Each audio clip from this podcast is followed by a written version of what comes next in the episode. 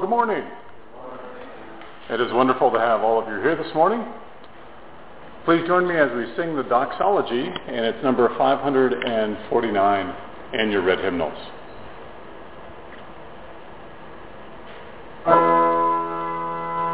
Praise God from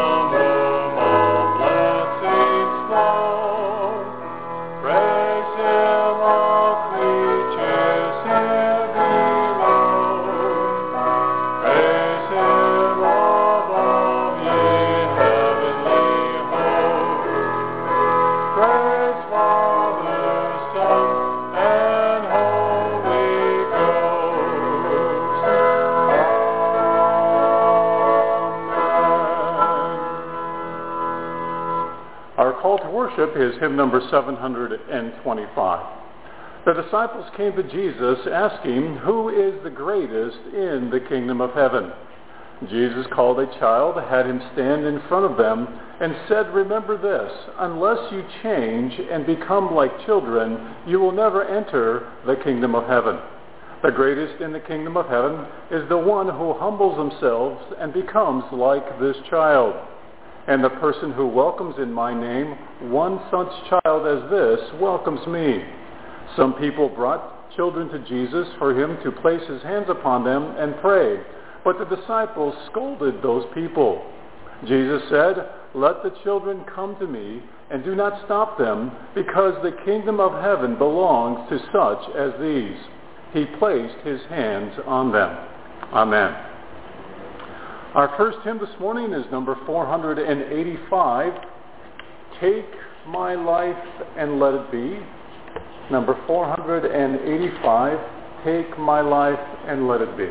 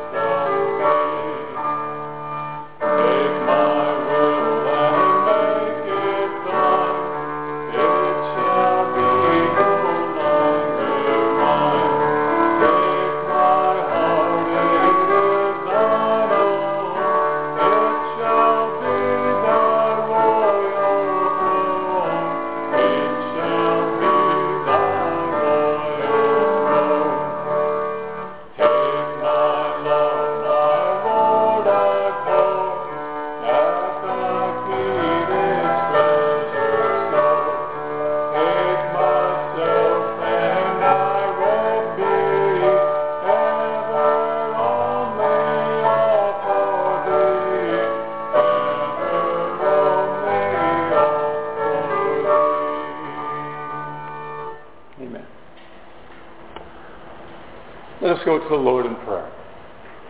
Our gracious God, we come before you with all of the needs that we have in our lives, the challenges that we are facing, the things that we are trying to gain understanding about that are occurring in our lives. And Lord, we would just ask that you would give us that wisdom that we need to have, that strength that we need to have, that courage that we need to have, and dealing with all of these different circumstances that we find ourselves in. And God, right now we also call to mind in prayer the needs of family members and friends, the needs of our fellow patients throughout this medical center, the needs of the staff that are working today, the needs of the family members that will be visiting. Lord, you know of all of those needs even before we ask. And God, we lift those needs up to you right now.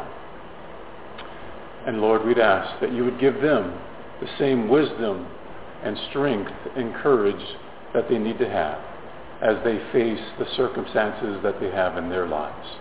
And Lord, that you would remind us always that your presence of your Spirit is there with us. And Lord, we just are so thankful for that.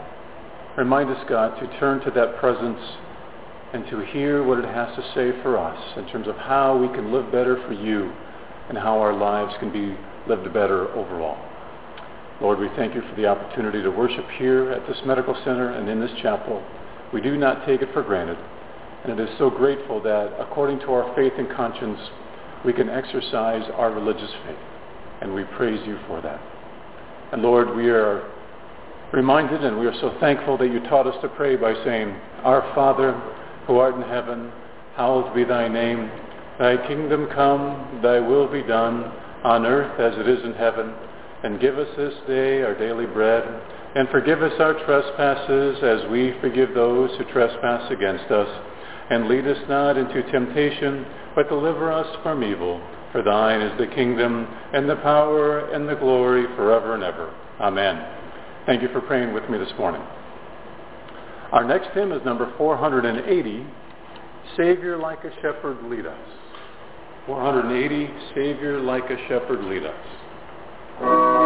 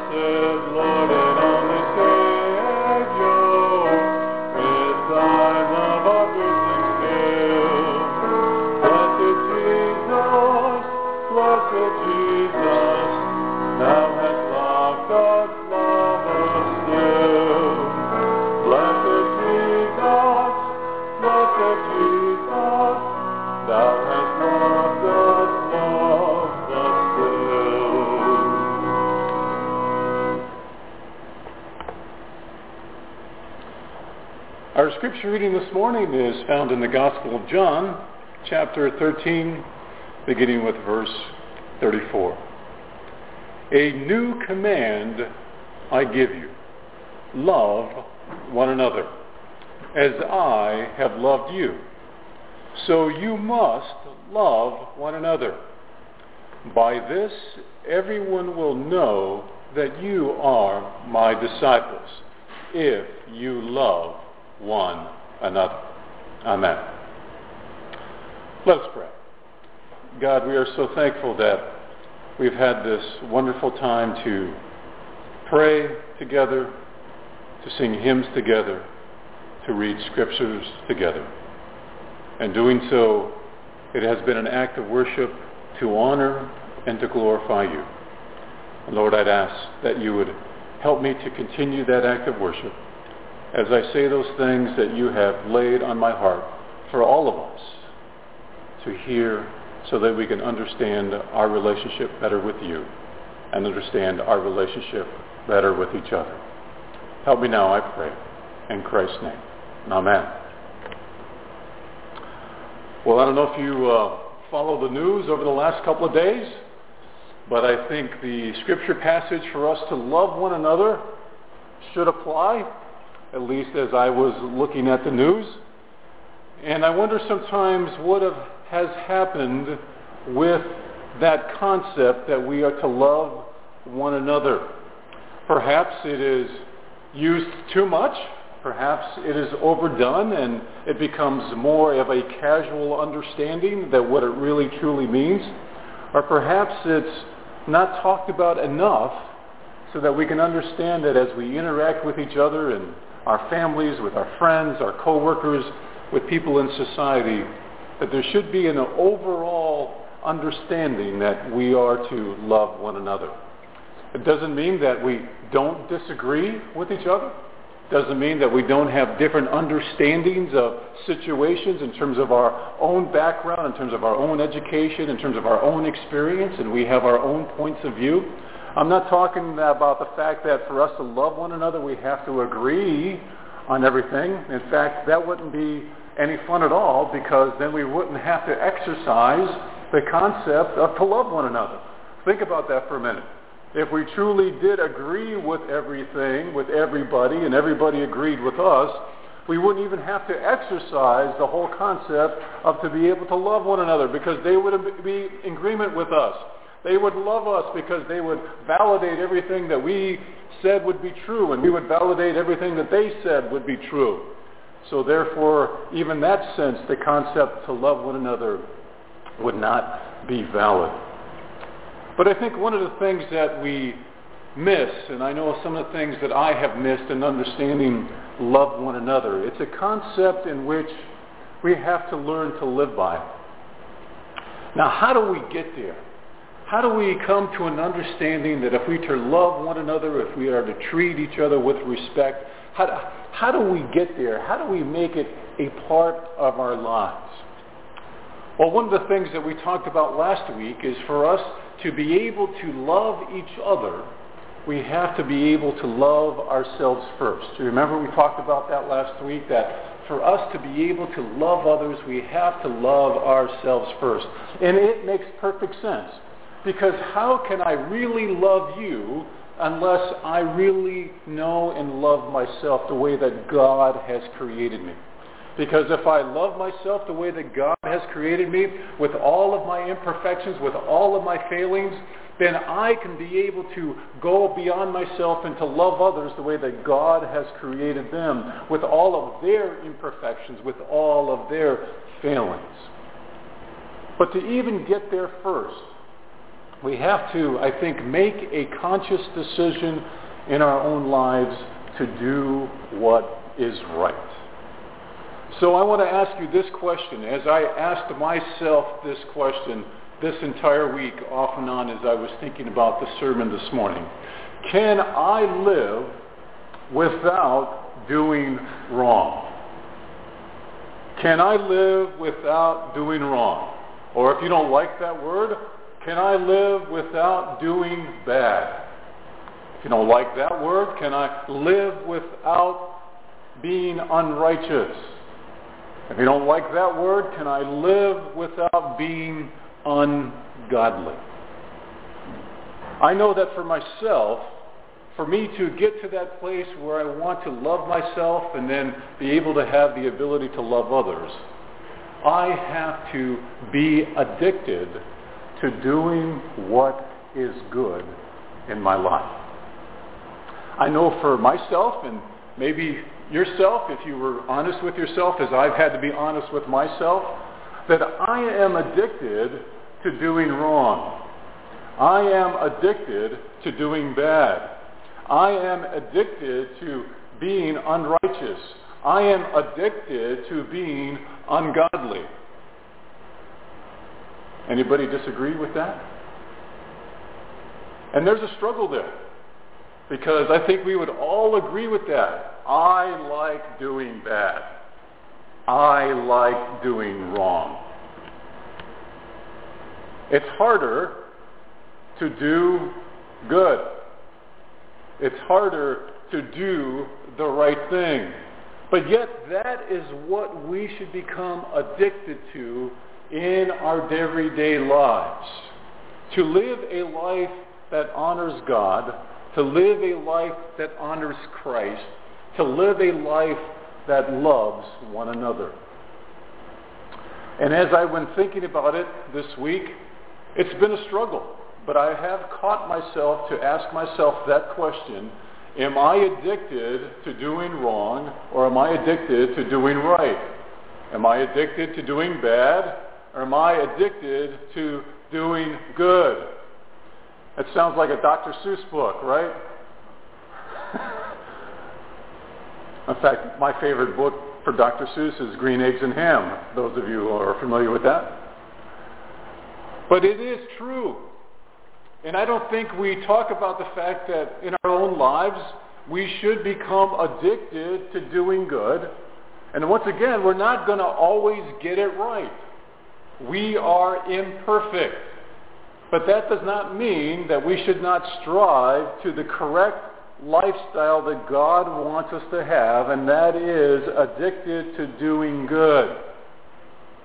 Because it is far easier to be addicted to doing bad. So it is a struggle. I am not saying anything here that's going to be easy for me to do or for you to do. But yet I think it's something that we should focus on in our lives to make our lives better. And I don't know about you, but I'm always looking for different ways to make my life better. And I think this whole idea and this concept of being addicted to doing good will make my life better. And I want to suggest it to you that it will make your life better as well. It doesn't mean that you're not going to have conflicts. It doesn't mean that you're not going to have problems. It doesn't mean that everybody's going to love you and that they're going to be so wonderful to see you. No, on the contrary, if you start addicting to being good, they're going to question your behavior because it's something new and it's something that they have never seen before, and they're going to be the doubters, and they're going to ask the question, what is he up to now because he's trying to be good? What does he want from me because he's trying to be good? And you just have to honestly say, if that question comes up, that you are just trying to be good because you have found that good is the best way for you to live. Good is a way that you have been able to see that you can truly love yourself for the way God has created you. And it is in that foundation of good that as you love yourself, that you are able to love others. So the challenge is this, do I have, do you have the strength and the courage to become addicted to doing good? That is the question. And the scriptures that we have read this morning tells us that we are to love one another. And the only way that we can do that is to become addicted to doing good. Then all of the other things will fall in the line the way that they should. And the end result is for us to be able to follow that new command to love one another. And we do so because as followers of Jesus Christ, that is the model that we are to follow.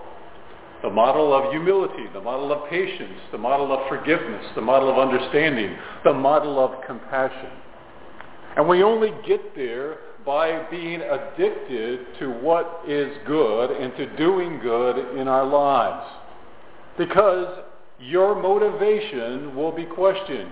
You yourself will question your own motivation as to why you are doing this. And quite simply, your motivation is this, that as a follower of Jesus Christ, God has given you this overall command through his Son that we are to love one another. That's only the explanation that you give. That's only the motivation that you have, because it is the right thing for you to do. But once again, it is not going to be easy. In fact, to be addicted to doing good, I would argue, is probably the most difficult thing that I am ever trying to do. And I think in the same way, you would agree with me that doing good is difficult.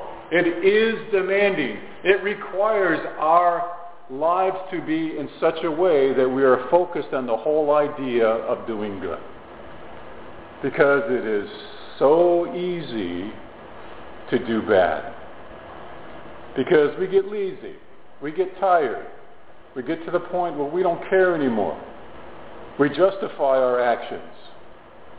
But yet if we look at it in terms of a lifestyle in which it is addicting to us, it is something that we'll get in our lives where we'll be so consumed by it that we won't do or want to do anything other than doing what is good. And our lives will benefit from it. The people that interact with us in our lives will benefit from it. The change of heart, the change in spirit that we will exhibit will be so beneficial to so many people that we probably won't even know all of them, but they'll see a different attitude about us in terms of who we are as followers of Jesus Christ. And it begins with our desire to follow the example of Jesus Christ and to become addicted to doing good in our lives. Because if you are struggling, if I am struggling with loving other people, it means that my life, it means that your life, is not productive. It's not the way that you should be living. Now, there are some people in my life that I am really struggling to love. I am really struggling to do good for and with. And so what I do, instead of even going there, I avoid the entire situation of having any kind of interaction with them because I know I am going to be tested in terms of whether I truly do love them. Does anybody else avoid those kind of situations where you know you cannot stand that person and you don't want to be around them because it's going to be so hard for you to even attempt to love them? But yet, I know that that's what I have to do, and the only way that I am going to be able to get there is if I start being addicted to doing good right now, today, because I know that that will lead to the understanding of how I'm supposed to love myself as God has created me, and that will give me the ability in terms of His strength, in terms of His understanding, for me to love others. And that is what we are commanded to do. And in doing good, we will see that our lives are productive. And we will see the significance of why God wants us to love one another. And in that significance, we will find that purpose that all of us are looking for. All of us continue to look for that meaning and that purpose that God wants us to have. And the other thing that we shared last week, we talked about the whole idea that if you are not growing in your life, somehow, some way, that you are dying. That if you are not growing in terms of making yourself as a better person, if you're not growing emotionally and spiritually, if you're not growing in the things that you need to be challenged with to expand in terms of who you are as a person so you can better identify with the needs of others as you see your own needs being taken care of, that if you are not growing, you are dying. And none of us should be dying. All of us should always be attempting to grow and to live better every day of our lives. Regardless of how much experience you've had, regardless of your age, you still need to be able to continue to grow because when you stop growing, you start dying. And I don't think any of us wants to start dying. All of us, I think, deep down inside have that desire to continue to grow, to continue to live. Because then we see what the relationship is truly with Jesus Christ. If you truly do claim to be some sort of Christian, and if you're not exhibiting or even attempting to exhibit the love that God wants you to show to others, then I think you should examine as to whether you are a Christian or not. Because that's what we're supposed to be doing. I'm not saying it. Gospel of John here says it. The other Gospels talk about it. The Pauline epistles talk about it. The whole idea for us to be able to love one another. Because then if we are doing that, then we truly are abiding in Christ the way Christ wants us to be part of our lives. And in doing so, we are truly abiding in the love of Christ. We understand that his addiction to good is an example to us in terms of us having that same addiction for doing good. And we abide in the love of Christ. We understand the concept of service. We understand the concept of sacrifice. And it is not easy. It will require to give up something. What is that? Maybe our pride from time to time. Maybe some financial things. Maybe some inconvenience. But are we really giving up anything at all? Because what do we get in return? We get a life that gives us purpose, meaning. We get a life that gives us peace. We give a life that truly transforms us in terms of who we are as a person, and we never thought that we could live this way in such a freeing way, understanding God's grace, being consumed by God's love. Are you really truly giving anything up if that's what you give in return?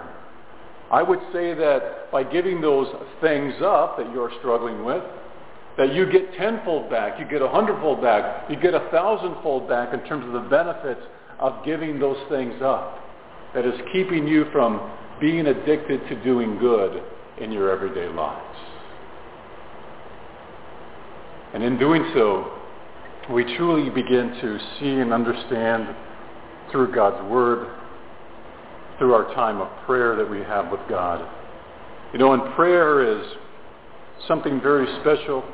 Prayer is something very individual, because the way that God communicates with me is not the same way that he communicates with you. So it's a very, very, very private time between you and God.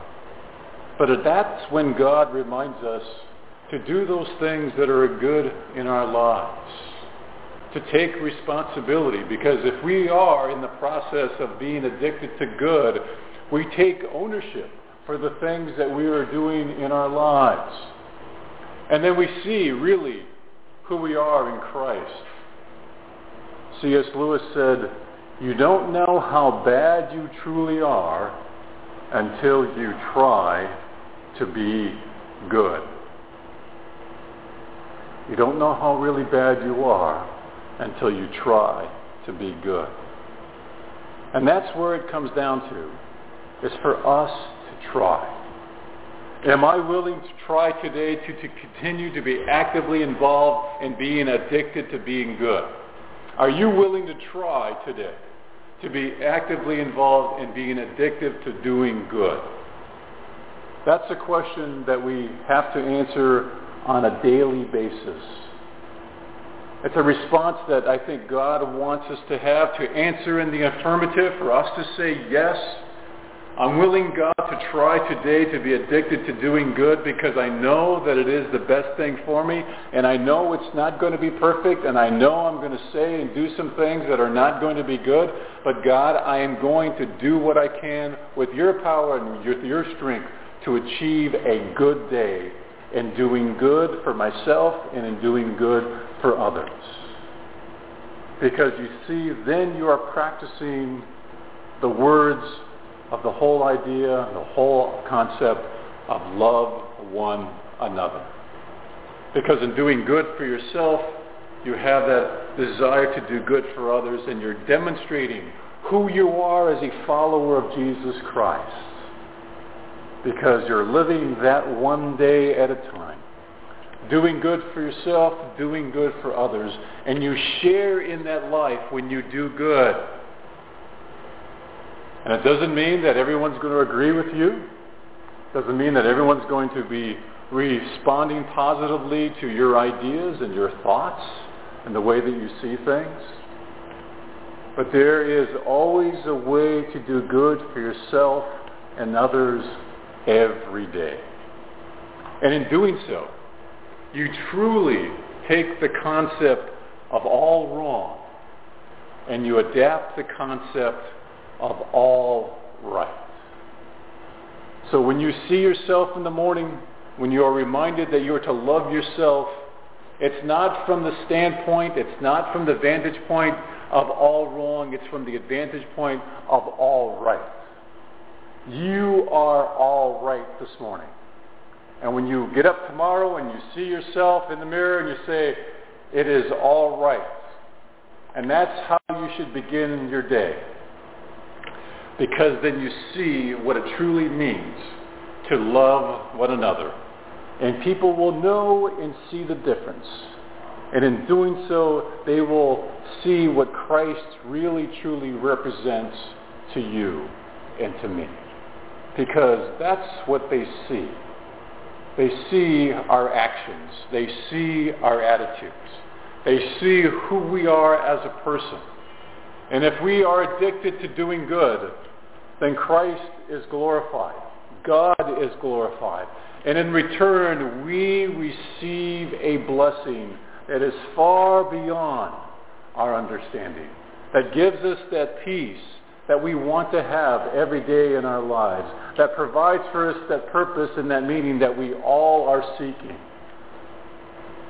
And we just sense the power of the love of God within our lives. And we just begin to say thank you. And we just embrace it.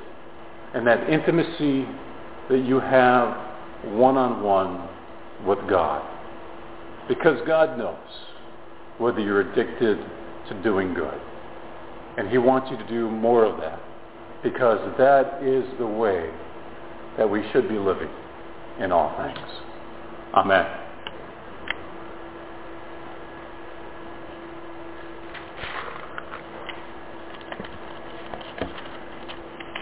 Please take a few moments to prepare your hearts for communion, and we practice open communion here in the chapel. And what that means is, if you believe that you have a relationship with God through his Son, Jesus Christ, you are welcome to take communion with us. Let us pray. God, we are so thankful that you have reminded us that it is not easy to be addicted to doing good, but it is something that you want us to do. It is something that you truly want us to be, to make our lives better in the lives of those around us. And Lord, forgive us when we have chosen to do things that are wrong, that are bad, that are unrighteous, that are ungodly. And Lord, we know that you forgive us, that you love us just for the way that we are. And we understand your grace. And Lord, we are so thankful for that. God, thank you for forgiving us of our sins and our desire to just want to have fellowship with you by publicly testifying that we want to be reestablished with you, God. Thank you for forgiving us and loving us just the way we are. In Christ's name, amen.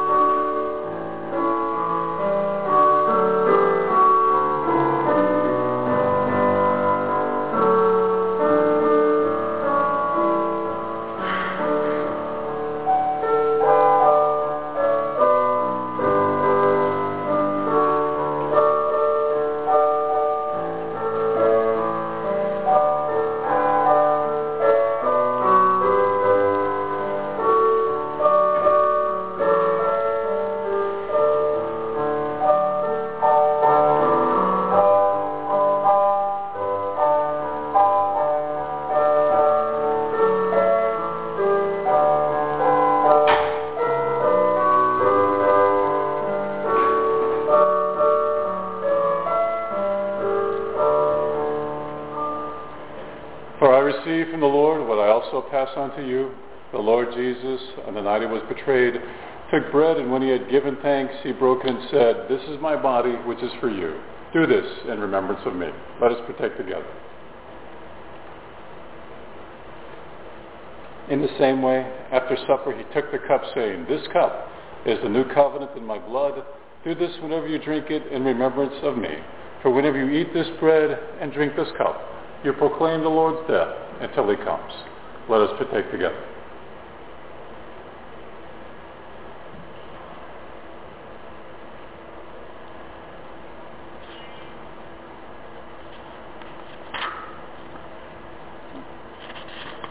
Our closing hymn this morning is "Be Thou My Vision, O Lord of My Heart," number 486.